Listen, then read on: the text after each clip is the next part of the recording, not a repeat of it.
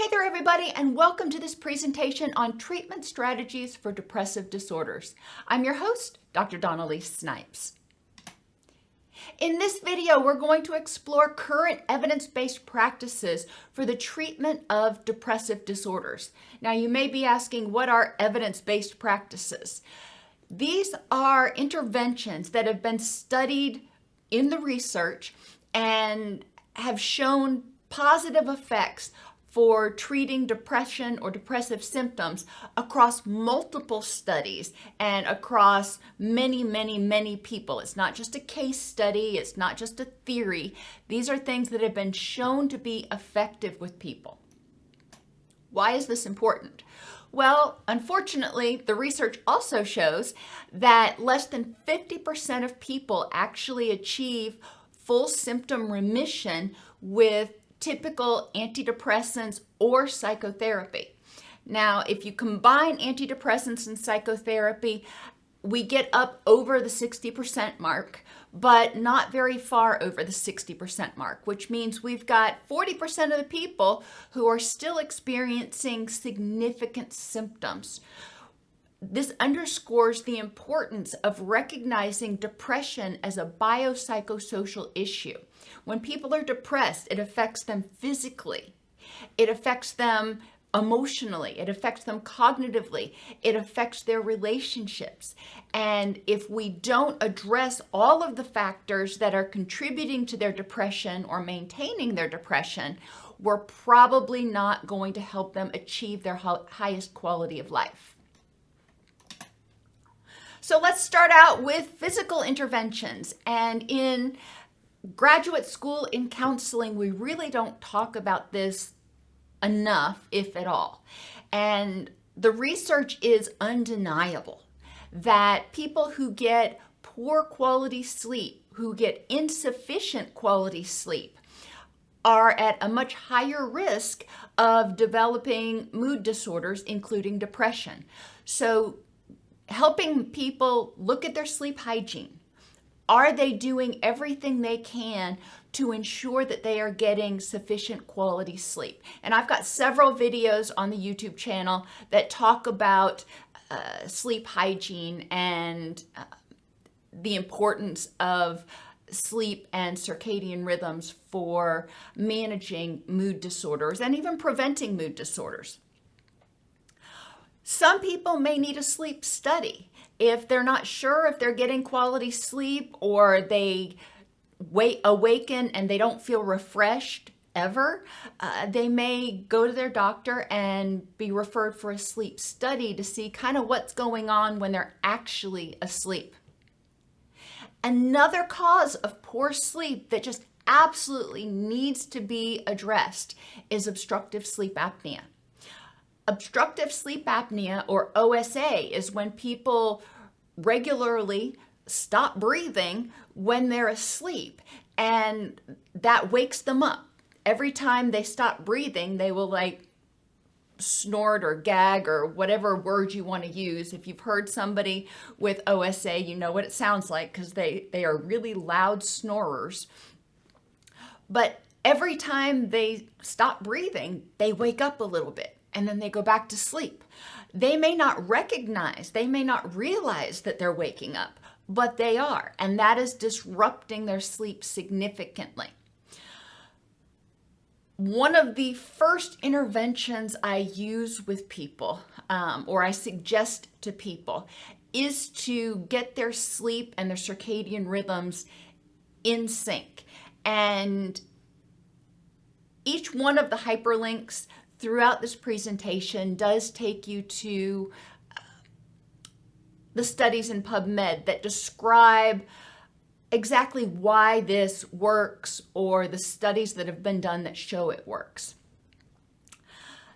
Another physical intervention for depression is pain management. When people are in pain, guess what? It impacts their sleep.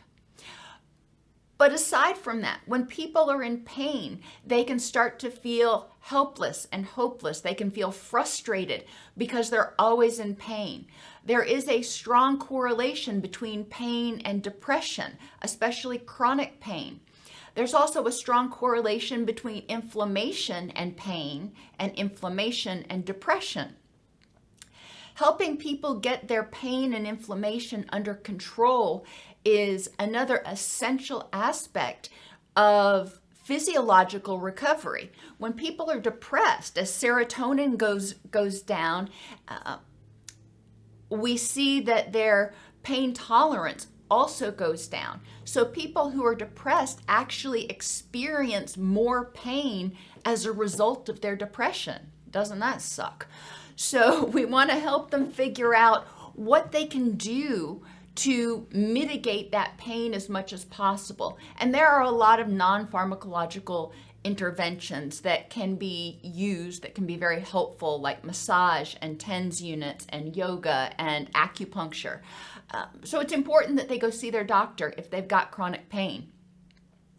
Cardiovascular disease is another issue that can contribute to depression in a lot of people, and this includes hypertension, um, COPD, heart disease, anything that affects the body's ability to transport oxygen around, to transport blood around, falls under that cardiovascular disease umbrella. And when the body is not fully and adequately oxygenated and nourished, it leads, it causes stress causes the HPA axis to be triggered and contributes to feelings of fatigue and irritability and generally also negatively impacts sleep. Many people will not have cardiovascular disease and depression that you see. They may just present with depression, but if they do have cardiovascular disease, it's important that that is addressed. Hormones, testosterone, estrogen, progesterone, etc. All of those gonadal hormones and thyroid hormones, when those are out of whack, they contribute to mood issues. Too little often contributes to depression, and too much often contributes to anxiety and anger. But it really depends on the hormone. Any of these things can be addressed, can be noted in a annual physical people can go to their doctor, and most insurance companies cover your annual physical. So, going in for that annual physical as a preventative or a wellness check is generally doesn't cost people anything. And during that visit, the doctor will run blood panels, urine screens, etc., in order to make sure the person's body is functioning as well as possible. And during that wellness visit, is a great time to talk with the doctor about sleep problems or pain problems. Nutrition is another aspect that is so important in recovery from depression. Now, as mental health clinicians, as social workers, we are not registered dietitians. We cannot prescribe a menu, we cannot prescribe a diet we can educate people about the importance of good nutrition and about the impact of inflammatory foods. But if they need help designing a menu plan or figuring out what to eat, they definitely need to uh, consult with their doctor or a registered dietitian. That being said, there was uh, there are a lot of studies that show the connection between uh, poor nutrition and mood issues. Why is that? Remember, what we eat becomes the building blocks to make the hormones and the neurotransmitters and the tissues and everything else that our body needs to make in order to help us stay stay functioning. It's the raw materials. So if we put crappy raw materials in then we may get crappy results out. Uh, so it is important to remember that. Now your neurotransmitters for example are made from amino acids, from proteins that you eat. But you can't just eat proteins and expect your body to do it. The chemical reactions that break down the, the amino acids to make them into neurotransmitters also require the whole spectrum of vitamins and minerals, which is why you need to eat a good, well rounded diet. It doesn't have to be, you know, super duper you know, health conscious, but, you know, reasonable. Anyhow, one of the studies that I looked at uh, was a meta analysis of 11 other studies that contained a total of 101,950 participants. And it suggested that those on a pro inflammatory diet, which is what we typically think of as the American diet, have a 140% increased likelihood. Let that sink in. 140% increased likelihood of being diagnosed with depression or displaying depressive symptoms. People who eat refined carbohydrates, white bread, um, simple sugars, those sorts of things, really highly processed foods, saturated fats, trans fats, lots of omega 6s, not many omega 3s, red meat and or processed meat like hot dogs and things that have nitrates and nitrites in them are eating what we call a pro-inflammatory diet. All of these foods can contribute to inflammation. Now I have sugars starred with a little asterisk here. Typically, we think of sugars as sucrose, you know, your, your white sugar that goes into white bread that you may put in your coffee, those sorts of things. But it also includes other sugars like fructose. Fructose is your fruit sugar. And I'm going to talk in a minute about uh, making sure to eat anti inflammatory foods. But, and, and a lot of your fruits are anti inflammatory in nature. And when you eat them whole, you eat whole apples, cherries, peaches, nectarines, whatever it is that you want to eat, uh, there is fiber that helps buffer the impact of the fructose. So, eating actual whole fruits and vegetables uh, helps the body acquire antioxidants and which help reduce inflammation and that, that, that fiber buffers the impact of the sugar, so it's less inflammatory. Um, it is important to eat a variety of colorful foods and vegetables. The darker the color, the more powerful it is at reducing inflammation. And, and so just kind of use that as a general rule when you're selecting vitamin or when you're selecting fruits and vegetables. Something like iceberg lettuce that's kind of a pale green has a lot less antioxidant and anti-inflammatory impact than something like spinach or kale or even romaine lettuce that is really dark in color. It is important because remember I said in order to break down the amino acids from their food form into something the body can use. You need the entire spectrum of vitamins and minerals. Your doctor, when they do your blood test, will be testing for um, iron deficiency, vitamin D deficiency, vitamin B12 deficiency, any of those deficiencies, uh, and, and can help you identify ways to remediate those. Interestingly, there are a lot of vitamin D receptors in the same area of the brain that is associated with mood. Uh, and, and that's one of the reasons that they started exploring the connection between vitamin D deficiency and depressive symptoms. The take home from this slide good nutrition is important. Uh, lots of vegetables, um, a few fruits, and trying to avoid as much as possible uh, red meat and processed meat and minimizing your omega 6s. Again, I have a, several videos on the YouTube channel on nutrition for mental health that go into great detail about all of this stuff. Exercise. Now, I know that's a bad word for a lot of people, but exercise just means moving your body. Get up off the chair. It doesn't necessarily mean going to the gym.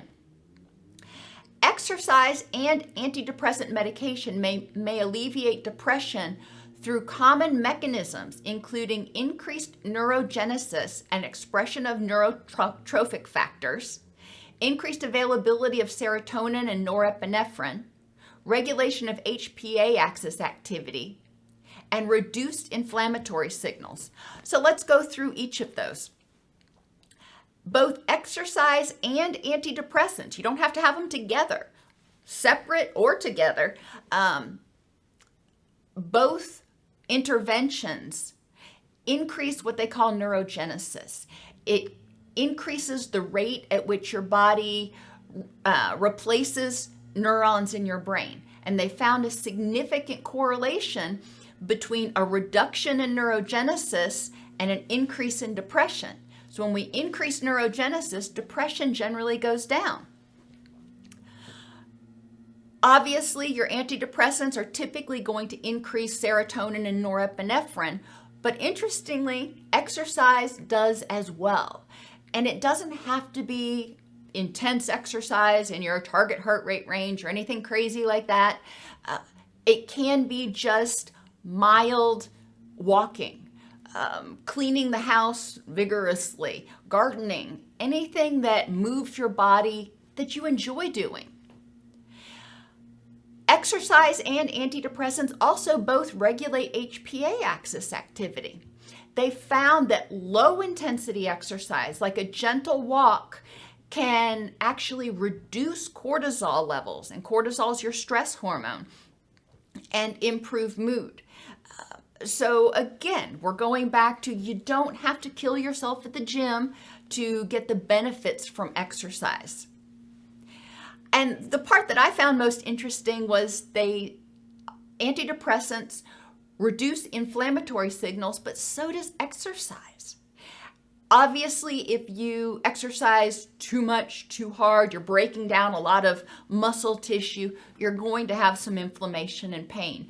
But easy exercise often reduces inflammatory signals throughout the body, partly because it helps uh, increase circulation, increase hydration, and get rid of some of that oxidative stress. It gets rid of some of the, the byproducts of uh, your body's functioning every day. And those byproducts contribute to inflammation. So the faster we can get them out of the system, the less inflammation or less problems they can cause. And finally, and this is one of the newer interventions that I think is really interesting, vagus nerve stimulation has also been found to significantly impact mood. Your vagus nerve is mostly responsible for triggering the rest and digest response as opposed to the fight or flee response. So the vagus nerve goes from top of your head all the way down through all your organs. It connects just about everything. And when the vagus nerve is uh, not activated, if it's not activating enough, if it's being overruled by the fight or flight response, uh, then people can feel a lot of anger, anxiety, and eventually, if that goes unchecked, depression. Vagus nerve stimulation, getting the body trained, if you will, to more effectively activate that vagus nerve can help people buffer against stress so they don't have the long term uh, impact or long term unchecked anxiety and stress that can lead to depression. Medications. The physical aspect wouldn't be complete without discussing medications. Now, medications are not for everybody. And I'm not saying that everybody needs to be on them. By all means, uh, the research has indicated that uh, antidepressants are only effective for about 40% of the population. However, for those who do want to explore uh, pharmacological interventions, obviously antidepressants are your first line treatment. You have your SSRIs, these are your selective serotonin reuptake inhibitors. You have your SNRIs, your selective norepinephrine reuptake in- inhibitors. And your SNDRIs, selective norepinephrine and dopamine reuptake inhibitors. What's your doctor will help you figure out which one is the best one for you to start out with. A take home point that I think is important for everybody to recognize, though, is when you alter one of these, whether it's serotonin, norepinephrine, or dopamine, it actually does impact all the rest of them. But an SSRI is going to have less impact, less effect on norepinephrine and dopamine than an SNDRI. So it just depends on what the doctor thinks is the best uh, scenario for you. Psilocybin, and some people call this mushrooms, has been shown to be effective for people with treatment resistant depression with two monitored doses. This is not taking it home, this is not continuous use. This is two in office monitored doses of psilocybin have been shown to produce lasting antidepressant effects in some people. Repetitive transcranial magnetic stimulation, or, or RTMS, has also been shown to be extremely effective for people with treatment resistant depression. Now, why do I keep saying treatment resistant depression? Because these tend to be second and third line options after antidepressants and psychotherapy have failed to help the person achieve um, full remission. However, repetitive transcranial magnetic stimulation is non-invasive. They just put the electrodes on the on the he- head. It doesn't involve any sort of surgery or an Im- implantation or anything like that. It is the newer, kinder, gentler um, version, if you will, of what we used to think of as uh, electroconvulsive therapy. Now, ECT still does exist, but uh, RTMS has been shown to be really effective uh, at helping people address their depression. And it can be used as a first line treatment for somebody, for example, who doesn't want to take SSRIs or, or medications, for somebody who can't tolerate them for some reason. Pregnant women uh, have also been um, studied for RTMS because during certain phases of pregnancy, it is strongly not advised to be on uh, psychotherapeutic medications. So that is something to consider if you've got somebody who can't tolerate or can't be on medication for some reason. Uh, RTMS can be a great adjunct to psychotherapy. And I knew people were going to ask about it, so I put it on here. Uh, ketamine IVs may be useful for acute suicidality, but it's not been shown to be effective for long term antidepressant effects.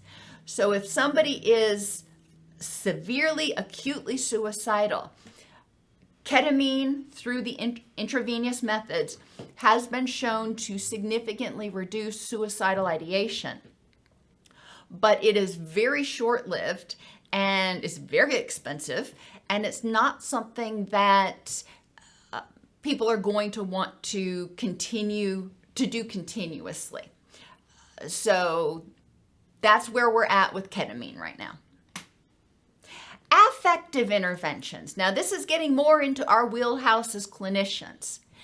Optimism has been shown to improve mood. Go figure.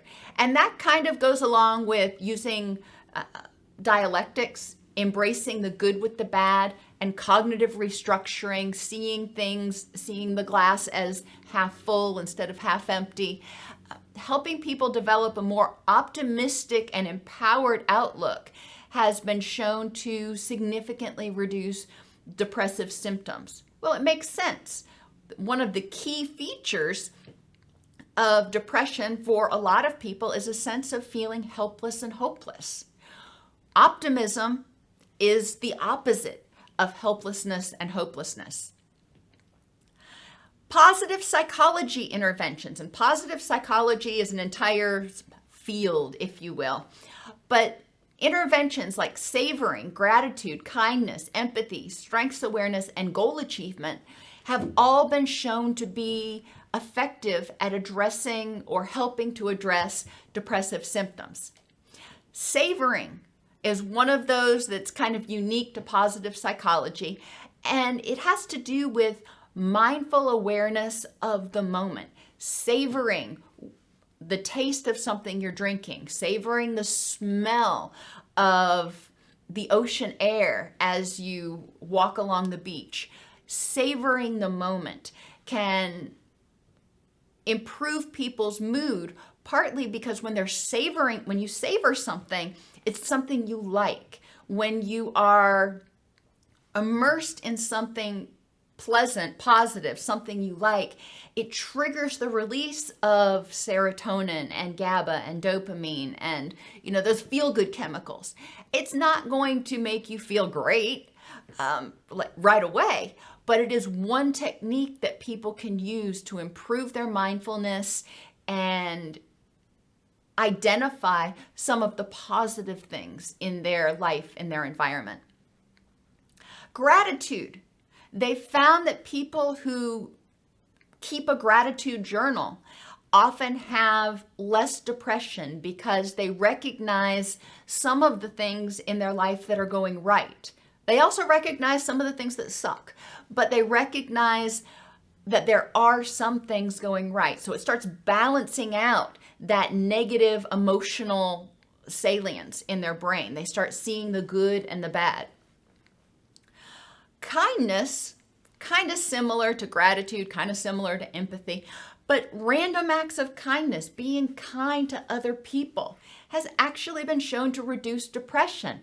When people get out of their own head and they empathize with others and they show them kindness, it's been shown to improve their mood. Strengths awareness is another positive psychology intervention that helps people who feel hopeless and helpless become more aware of what strengths do they have, what capacities do they have to help them deal with life on life's terms. This again helps them feel safer, more empowered, less hopeless and helpless. And finally, goal achievement is obviously helping people learn to set small, achievable goals, which increases their sense of what, what we call self efficacy or personal power. They start realizing, hey, I can do this. A lot of times people set goals that are not really well stated, they're kind of vague, or they set them that are too big.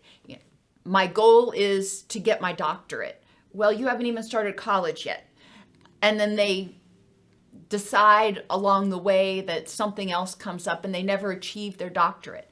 Well, if that was the only goal, then they may feel bad. They may feel like they're not able to achieve their goals. If they had set smaller goals, incremental goals, then they would have had a sense of accomplishment for getting into college, for uh, getting their AA, for graduating from undergrad those are all much shorter goals that can help people feel like, hey, when I set my mind to do something, I can do it. When you set a goal that's too far out, there are too many variables that don't even have to do with the person. There are too many variables that can intervene that can prevent them from achieving their goal.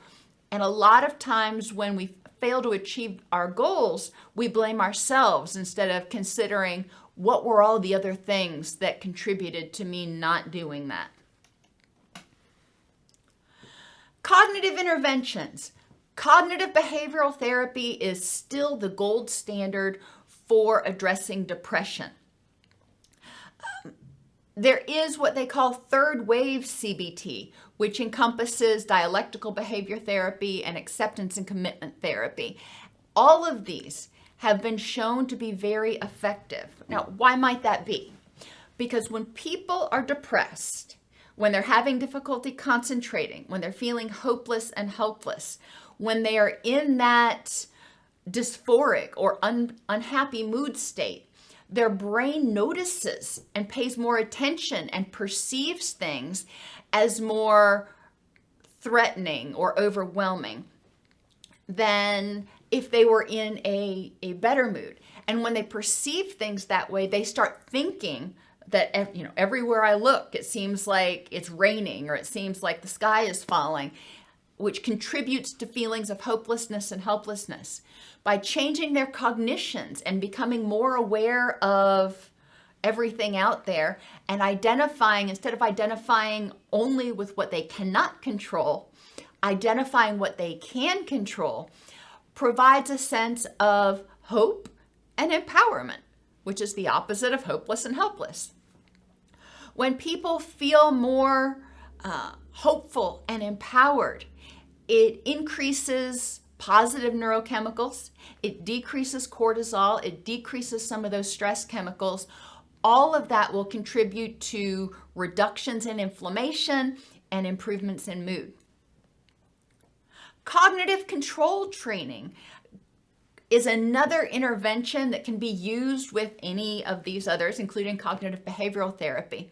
But cognitive control training helps people learn to what I call tame their monkey mind. Cognitive control training in, encourages people to, for example, evaluate the positive, you know, turn and assess what else is going on. You're noticing the bad, but what else is going on? Forcing yourself to look at the big picture instead of having tunnel vision. Cognitive control training can encourage you to focus on what is in front of you and be more mindful.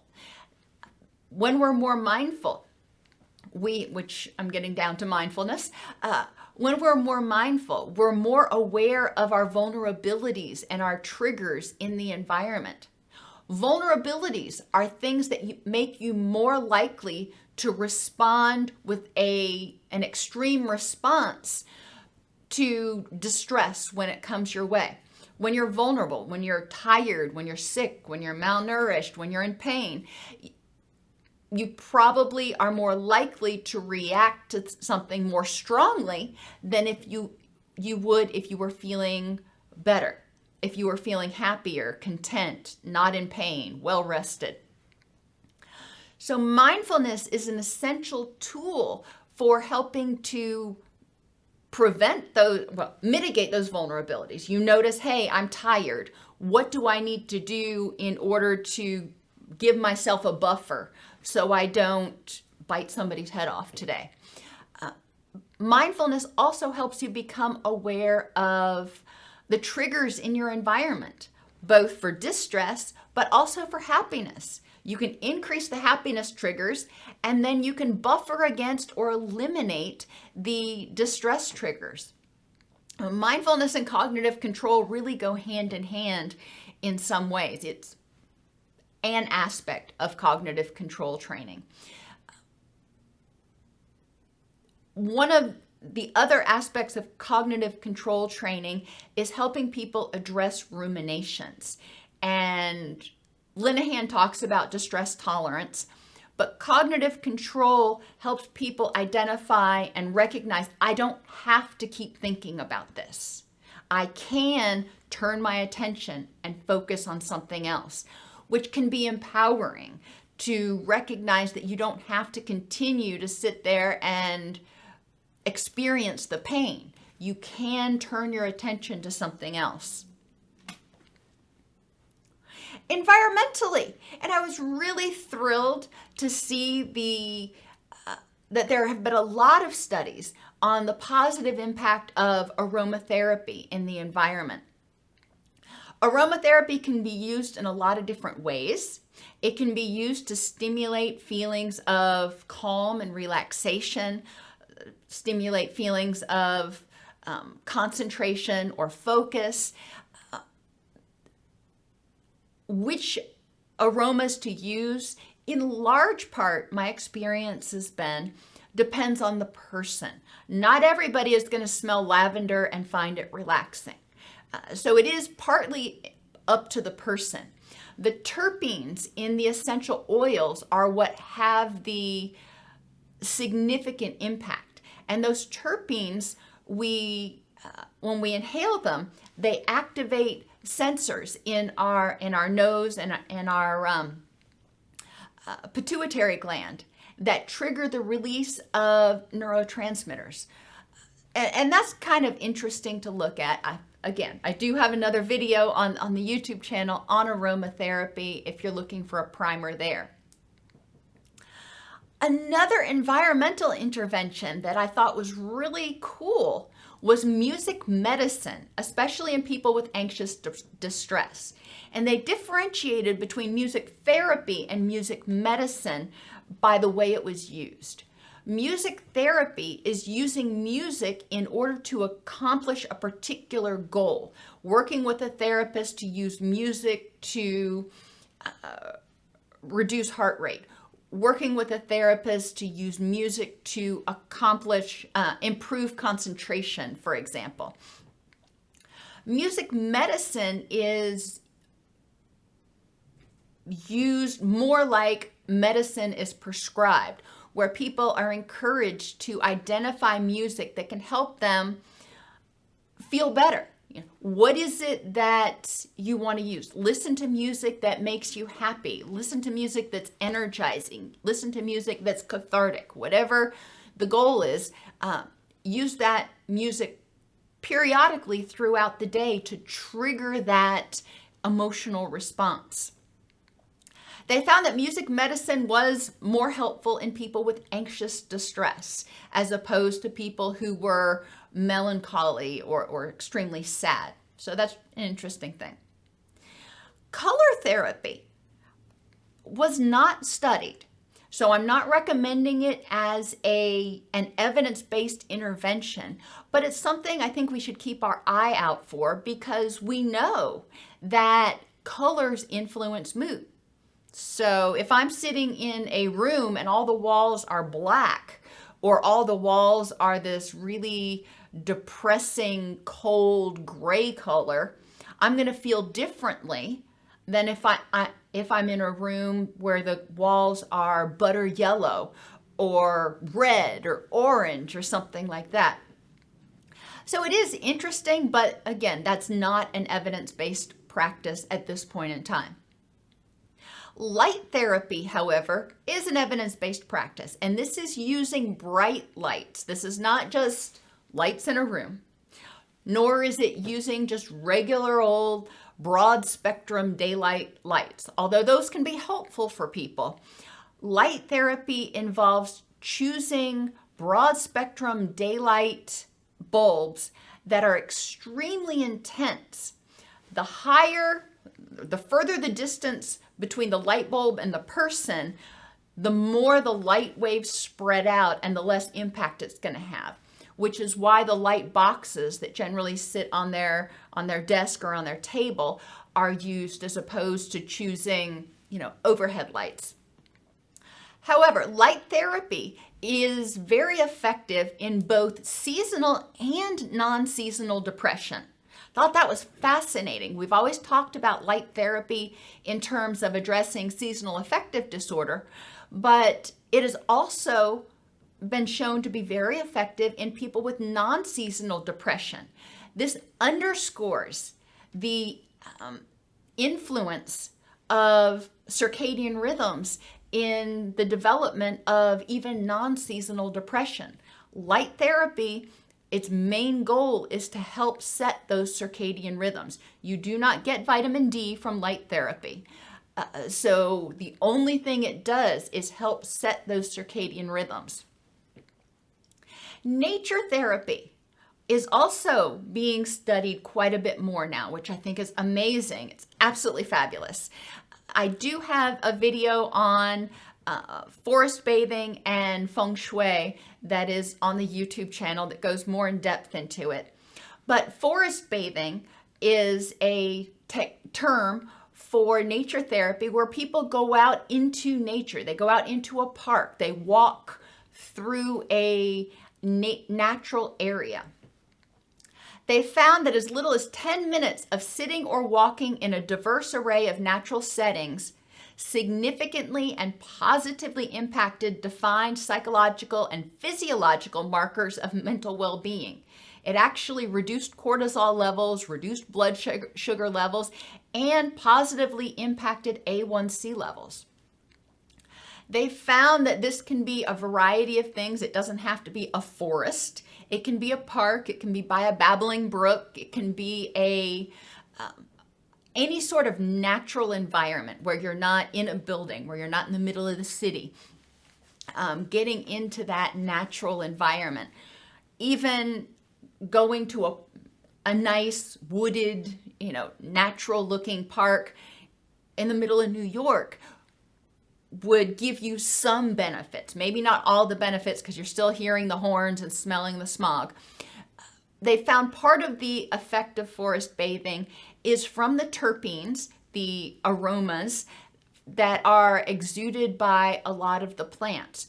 But it's also partly due to um, being in an environment where there's more oxygen. Plants take in carbon dioxide, release oxygen. So you're in a more oxygen rich environment. And you're separated from, theoretically, separated from the hustle and bustle of daily life. You don't have you know, phone calls ringing and all this other extraneous, distracting, stressful noise.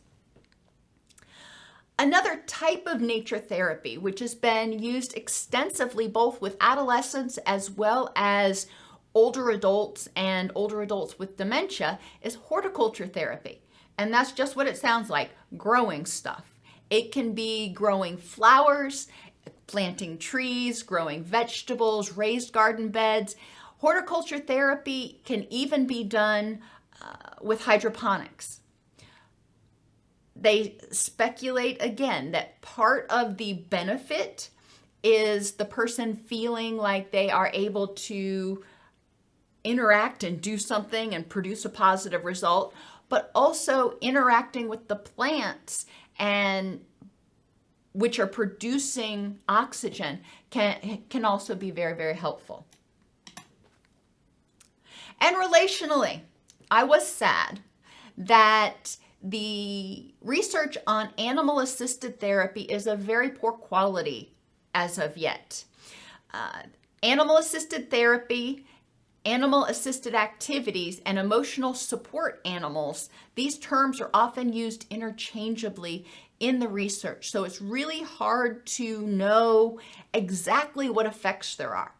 Now, when you look at the animal assisted research, what you see is when animals are involved, there tends to be more uh, participation, there tends to be less dropout. People really like being around animals. However, animal assisted therapy, just like music therapy, uses the animal to achieve a particular goal, such as using a dog and having someone train the dog in order to learn consistency and assertiveness and uh, emotion management because you know, training a dog can be frustrating sometimes. Uh, so the animal actually serves as an integral part of of the learning process, of the therapeutic process. It's not just there to provide comfort, it's not just there to provide encouragement for the person. Animal assisted activities, or AAA, are activities in which an animal is present, like using horses when people are processing trauma. Sometimes petting a horse can help people feel more secure while they're processing uh, their traumatic uh, memories. The horse is very calm and unwavering and doesn't, unlike a dog that tends to respond to your emotions quite readily, horses tend to be a lot more stoic and can help the person feel more grounded while they're processing traumatic stuff. So, anyway, again, animal assisted therapy as of yet doesn't have a significant base of high quality research for the treatment of depression. Now, there is other research for using animal assisted therapy in other situations, but for the treatment of depression, really is lacking right now. Likewise, communication and relationship skills. This is another technique or intervention that is not well studied. I guess it's one we just take for granted that we're providing in services. But a lot of people who feel depressed uh, may have developed that sense of hopelessness and helplessness because they didn't learn to articulate their thoughts, wants, and needs. They didn't learn to communicate what they needed, so they didn't get their needs met, which left them feeling hopeless and helpless. Or they may not have learned how to set and maintain healthy boundaries. So they either have boundaries that are too strong and keep everybody out so they feel isolated, or they have boundaries that are too weak and they feel like people are always invading their space and walking all over them. So, communication and relationship skills are tools that are really important in the tre- treatment of depression. However, there is, unless I was just using all the wrong keywords, there is very little specific research that ad- addresses the impact of communication skills and relationship skills training and depression improvement. And finally, family therapy. Current evidence base is still too heterogeneous and sparse to draw conclusions on the overall effectiveness of family therapy in the treatment of depression. This is according to the Cochrane database. Which this is another one of those things that there's an entire field of family therapy. We know that family therapy can be really helpful and useful. So, why there's not more research looking specifically at the impact of family therapy on depressive symptoms of people in the family is very befuddling to me. Depression represents an imbalance of neurochemicals, either as the direct result of a loss or due to ongoing, unrelenting physical or emotional stress. Effective treatment for depression often requires a variety of interventions to address all of the underlying biopsychosocial issues.